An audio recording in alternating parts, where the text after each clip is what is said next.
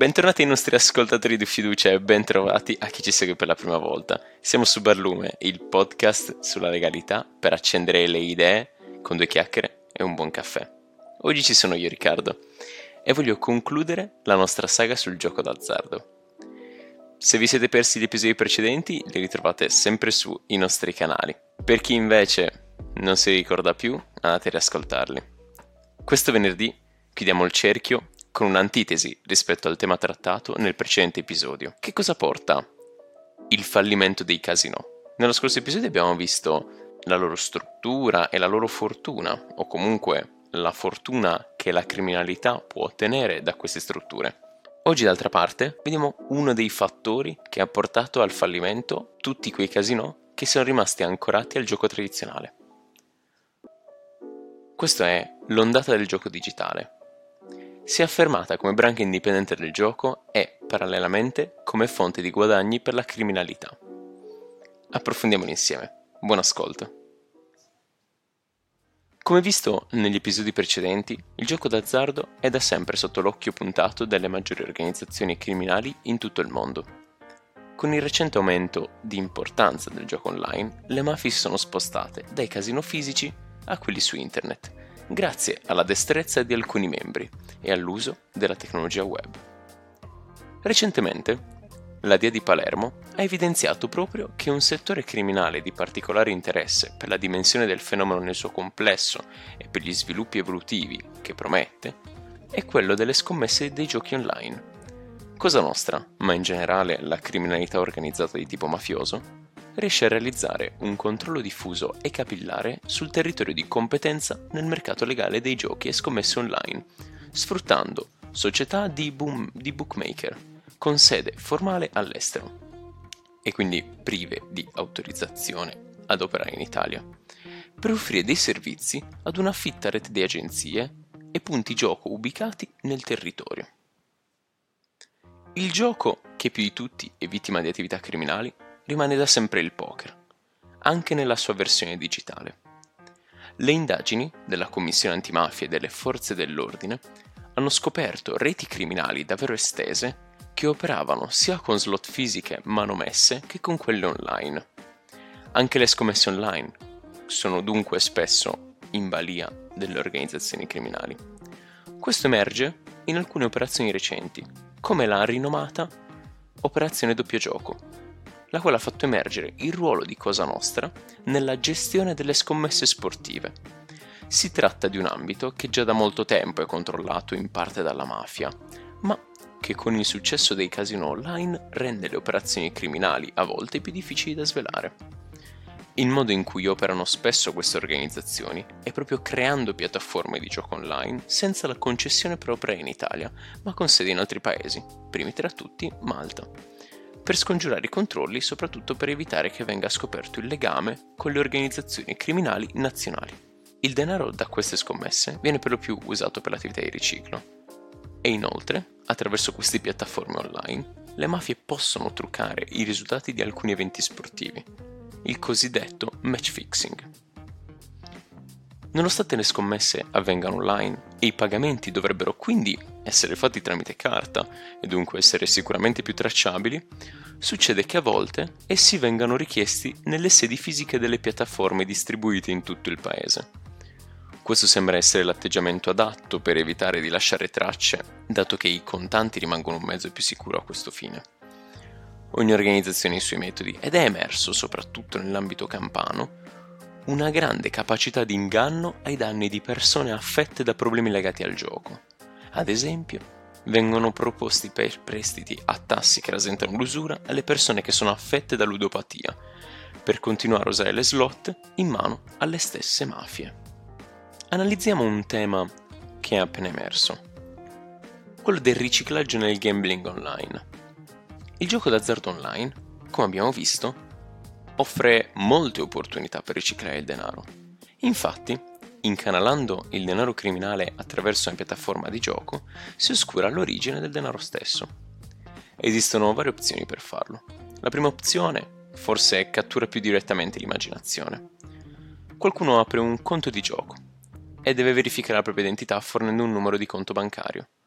Una volta fatto questo, il giocatore può mettere soldi sul conto di gioco attraverso una moltitudine di opzioni di pagamento.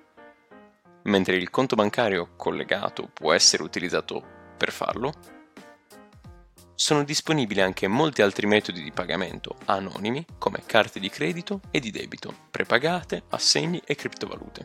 Il metodo appena discusso presuppone che il giocatore non usi, o comunque usi solo in maniera limitata, il denaro per il gioco effettivo. Una seconda opzione è che il giocatore piazzi il denaro come scommessa. In questo scenario il giocatore piazzerà il suo denaro, anonimo o meno, in giochi dove può lavorare a braccetto con altri giocatori. Uno di questi perderà deliberatamente, in modo da beneficiare un altro giocatore. Questo può essere fatto in una partita di poker, ma anche coordinando le puntate piazzate nelle roulette. Ovviamente sempre online. Anche se questa tecnica di manipolazione costa un po' di soldi, la maggior parte dei riciclatori sarà ben disposta a pagare questo prezzo per il denaro riciclato che guadagnano. Una terza opzione è quella di utilizzare il conto di gioco per effettuare il pagamento nelle transazioni illegali. L'acquirente e il venditore dei beni illegali possiedono entrambi un conto di gioco con un trasferimento di gioco online. Il denaro può essere facilmente spostato da un conto di gioco all'altro per mezzo di trasferimenti da giocatore a giocatore. Il venditore avrà quindi il denaro sul suo conto di gioco pagato sul suo conto di pagamento, sostenendo che sia una vittoria per dire. Se qualcuno dovesse chiedere l'origine del denaro, quindi, il venditore può dire che si tratta di profitti, profitti derivanti dal gioco d'azzardo, anche se in realtà è il profitto guadagnato dalla vendita di beni, dalla vendita di merci di natura illegale. Il conto di gioco funziona quindi più o meno come un conto bancario, ma dà la possibilità ovviamente di giustificare eventuali introiti che in un conto bancario sarebbero sottoposti a controlli. Un'ultima opzione è legata all'ultimo modus operandi menzionato. Un conto di gioco ottenuto presso un fornitore illegale può anche essere usato esclusivamente per immagazzinare denaro e nasconderlo alle autorità. La differenza con il metodo precedente è che mentre così il denaro viene pagato come profitti di gioco, con quest'ultimo il denaro viene solo nascosto e poi recuperato dal conto di gioco usando lo stesso metodo di pagamento anonimo. Questo è giusto per darci un'infarinatura di come possono essere le modalità per riciclare all'interno di questo modo, ma mi raccomando ragazzi, non fatelo a casa. Come abbiamo già parlato qui su Barlume, ehm, sottolineiamo quello che anche la letteratura giuridica conferma su come si struttura il riciclaggio di denaro, giusto per fare un attimino una rispolverata su un eh, modello di base del riciclaggio di denaro, il cosiddetto modello a tre fasi. Il riciclaggio si compone sostanzialmente di tre fasi, secondo la maggior parte del, dei giuristi. La prima è la fase di collocamento, in cui il denaro, in contanti o altro, viene inserito nel sistema bancario la seconda fase è la stratificazione, in cui il denaro viene spostato per nascondere, per nascondere la sua origine. La fase finale è l'integrazione, in cui il denaro viene fornito con un'origine apparentemente legale, quindi denaro che deriva da un'azione illegale, viene inserito all'interno del sistema illegale, frullato e poi distillato come un prodotto dall'origine legale. Si può sostenere che il gioco d'azzardo online permetta la realizzazione di tutte e tre le fasi. Per continuare con la nostra carrellata di esempi, un esempio classico della fase di inserimento è quello di qualcuno che compra una carta prepagata usando i contanti e poi deposita il denaro della carta prepagata al conto di gioco. Questa, per, questa persona farà poi versare il denaro sul conto di gioco o su un conto corrente. Il contante sarà così trasformato in denaro scritturale e ogni volta che qualcuno trasferisce denaro da un conto di gioco ad un altro, agisce nella fase successiva, quella di stratificazione. Per inciso, anche il valore può essere spostato in questo modo. E infine, un riciclatore può integrare e legittimare il denaro criminale affermando che il denaro è stato fatto con un gioco d'azzardo. A causa dei vari metodi di pagamento sempre anonimi si intende, disponibili, e del fatto che le autorità hanno una visione molto limitata di ciò che accade in un conto di gioco, è difficile verificare se il conto di gioco è usato per il gioco effettivo oppure per riciclare denaro. Ci sono altre ragioni per cui l'individuazione è particolarmente difficile. Trasformando il gioco d'azzardo online in un modo attraente per riciclare denaro. In primo luogo, il settore del gioco d'azzardo è caratterizzato da grandi volumi di transazioni. Queste transazioni sono spesso di natura internazionale, ricordiamocelo. Le varie giurisdizioni coinvolte e la limitata misura in cui la legislazione tra queste giurisdizioni è armonizzata complicano le indagini. Inoltre il gioco d'azzardo non richiede alcun prodotto fisico, il che comporta una relazione più, diciamo, morbida tra input e output e una maggiore difficoltà proprio nello stabilire quest'output. Dopo questa carrellata di eh, nozioni ed esempi, che spero siano per voi utili per comprendere il fenomeno e i risvolti, quindi di conseguenza eh, che cosa i criminali possono fare grazie allo strumento, che cosa i criminali possono portare a casa grazie allo strumento del gambling online e le sue potenzialità, come spesso vorrei fare un focus sulla nostra realtà. Perché dalla nascita della prima schedina del Totocalcio, e qua parliamo del 1946, il settore del gioco pubblico in Italia è caratterizzato da uno straordinario dinamismo, suffragato dal costante aumento del volume delle giocate e dei variegati prodotti proposti ai giocatori. Grazie infatti allo sviluppo tecnologico e di internet, il gioco d'azzardo è ormai alla portata di tutti, adulti e minori, uomini e donne, lavoratori disoccupati e pensionati. Tutti possono giocare d'azzardo online. Nonostante la latente crisi economica, o forse probabilmente a causa di questa, gli italiani non rinunciano a tentare la fortuna, investendo nel gioco d'azzardo legale e illegale preziose risorse, che vanno a finire in un mare di soldi improduttivi. Difatti, nel 2019, secondo l'Agenzia delle Dogane e dei Monopoli, il comparto giochi e scommesse in Italia ha registrato una raccolta, cioè l'ammontare complessivo delle puntate effettuate, delle giocate su reti fisiche pari a 74,1 miliardi di euro, il più 3,5% rispetto al 2018, corrispondente ad una media nazionale, basata soltanto su una popolazione maggiorenne, di 1463 euro pro capite.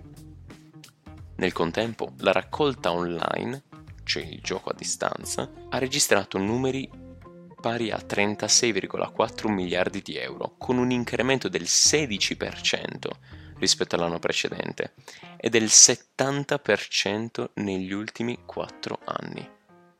Attualmente quindi la raccolta online ammonta a circa un terzo delle giocate complessive in Italia, con un'incidenza pro capite di 717 euro su base nazionale, ed è in costante crescita. Di tale raccolta, 91 miliardi sono tornati ai giocatori sotto forma di vincita.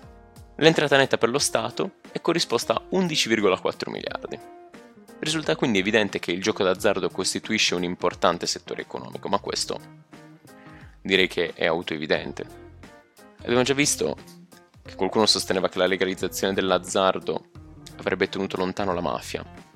Per troppo tempo infatti si è erroneamente creduto che se lo Stato avesse ampliato, controllato e gestito l'offerta del gioco lecito, si sarebbe contrastata la presenza dell'illegalità sino a rendere il mercato del gioco improduttivo per la stessa criminalità. Questa convinzione alquanto ingenua non teneva presente il tipo di DNA insito nelle mafie, che le avrebbe spinte ad acquistare il controllo del gioco, attraverso l'intimidazione e la conseguente omertà. Questo infatti emerge nella relazione del primo semestre del 2020 della DIA, la quale ha riportato che ormai attorno al settore dei giochi e delle scommesse si sono polarizzati gli interessi di tutte le organizzazioni mafiose, dalla Camorra all'Andrangheta, dalla Sacra Corona Unita a Cosa Nostra, in alcuni casi cor- consorziandosi tra loro e magari anche con clan di mafie straniere, che se a proposito volete approfondire potete ascoltare in merito i nostri podcast su mafia cinese, albanese e nigeriana. La DIA inoltre sostiene che ai vari sistemi tradizionali di scommesse i clan affiancano i sistemi più sofisticati sulle piattaforme online, ricorrendo a figure professionali specializzate consistenti in soggetti spesso formalmente esterni alle organizzazioni mafiose, ma che di fatto collaborano con loro. Il prosperare del mercato illegale si basa quindi sulla crescente offerta online, agendo con ricatti, estorsioni e minacce verso i gestori delle sale legali con l'imposizione di slot machine e videolotteri, e gestendo direttamente le stesse sale ricorrendo a prestanomi. E quindi, quindi questo ci fa sottolineare quello che viene spesso detto da molti giuristi, cioè che le mafie ormai prediligano il mouse alla pistola. Finora sono stati individuati circa 60 clan mafiosi che dal Veneto alla Sicilia fanno affari nell'azzardo, legale e illegale. Affari giganteschi che nel 2019 avrebbero fruttato ben oltre 20 miliardi di euro secondo le stime. Persino l'ex presidente della commissione antimafia, Luciano Violante, sostiene che tra i canali degli arricchimenti uno dei più importanti è proprio il gioco d'azzardo. Esso consente anche un controllo dei bar, delle tabaccherie delle sale da gioco e quindi anche del territorio. È proprio un polmone mafioso che può dissestare il tessuto civile, democratico e imprenditoriale delle nostre città. Che dire, l'ingerenza della criminalità mafiosa nel gioco d'azzardo, oltre che a ricavare rapidamente ingenti guadagni, mira al riciclaggio di capitali illecitamente acquisiti con le estorsioni, il traffico di sostanze stupefacenti l'usura. Tutto costituisce un affare enorme, purtroppo a basso rischio. Non va infatti dimenticato che a fronte di rilevanti introiti economici l'accertamento delle condotte legali è alquanto complesso e le conseguenze giudiziarie risultano contenute in ragione di un sistema sanzionatorio che prevede l'applicazione di pene oggettivamente non elevate e che non permette spesso l'utilizzo di efficaci sistemi di indagine. Andando verso le battute conclusive, giusto un dato per quello che riguarda i minori d'età. Per quanto riguarda gli adolescenti, nonostante il divieto per i minori di 18 anni di giocare d'azzardo, un rapporto dell'ISS, l'Istituto Superiore di Sanità, riporta che in Italia sono 700.000 i minorenni tra i 14 e i 17 anni che hanno giocato d'azzardo in quest'ultimo anno e con il 3% di giocatori problematici. Lo Stato deve sicuramente intervenire per regolamentare in maniera adeguata il gioco d'azzardo è necessario che i regolamenti arrivino senza ambiguità sul fenomeno. E qui vorrei chiudere la nostra trattazione con una citazione sempre del dottor Violante, in quale sostiene in maniera estremamente corretta che nel gioco d'azzardo vince sempre un altro, che può essere il banco oppure il mafioso. Benissimo, con questo episodio concludiamo la nostra trilogia sul gioco d'azzardo e spero vi sia piaciuta. Attendiamo, mi raccomando, un vostro feedback per sapere cosa ne pensate e quali argomenti volete approfondire. Per oggi chiudiamo la serranda e diamoci appuntamento al prossimo venerdì con un nuovo episodio inedito dei nostri super podcaster. Ascoltateci su tutte le piattaforme come Spotify, Audible, Apple, Amazon e Google Podcast e fate un salto sui nostri profili social. Grazie dell'ascolto e buona giornata.